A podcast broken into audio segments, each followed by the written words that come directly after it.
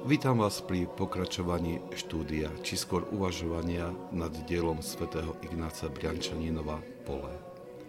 Tento manuál na osvojenie umenia duchovného života je podaný jednoduchou a priateľnou formou, pričom nestráca nič z radikálnosti učenia svätých Otcov. Svetý Ignác Briančaninov hovorí, tak veľmi nás pán vedie od priepasti posudzovania tak ako veľmi sa skutočný pánov sluha snaží vyhnúť tejto priepasti, tak veľmi nás diabol do nej vedie, zakrývajúca rôznymi ospravedlneniami.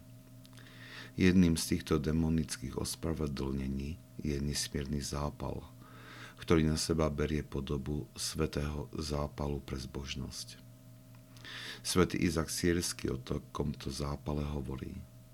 Človek, ktorý je vedený nerozumným zápalom. Nikdy nenadobudne pokoj mysle. Komukolvek chýba tento pokoj, chýba mu aj radosť. Ak pokoj mysle je úplne zdravý a zápal je v protiklade tohto pokoja, potom ten, kto má takýto zápal, je veľmi chorý. O človeče, Zatiaľ, čo si myslíš, že horíš spravodlivým zápalom proti hriechom druhých, ničíš zdravie svojej duše. Namáhaj sa o zdravie duše. Ak si praješ uzdraviť druhých, potom pochop, že chorý potrebuje pozornú starostlivosť viac než striktnosť. Navyše v rovnakom čase nepomáš svojmu blížnemu, ale sám sa stávaš vážne chorým. Takýto zápal v človeku nie je znakom múdrosti, ale duchovnej choroby. Poukazuje na nedostatok duchovnej múdrosti a veľkú neznalosť.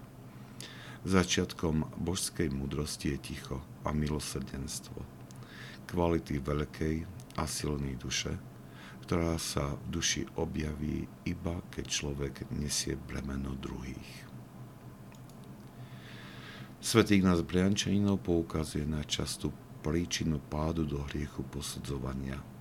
Spôsobuje ju duchovná nezrelosť kombinovaná so zápalom pre duchovné veci. Zbožný zápal duše, zvyčajne kde si na začiatku duchovného života, vedie k silnému radikalizmu, ktorý je viac namierený na jej okolie, než na vlastný rast.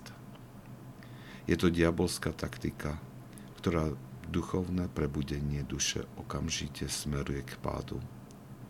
Je preto veľmi dôležité v čase takéhoto zápalu dať sa viesť duchovným otcom, usilovať o stíšenie, využiť moc tohto zápalu na skúmanie svojho srdca, a nasmerovať radikálnosť vyvierajúcu z tohto stavu na osvojenie si rôznych asketických cvičení. Ak sa vám tento podcast páčil, prosím, odporúčajte ho tým, ktorým môže duchovne poslúžiť.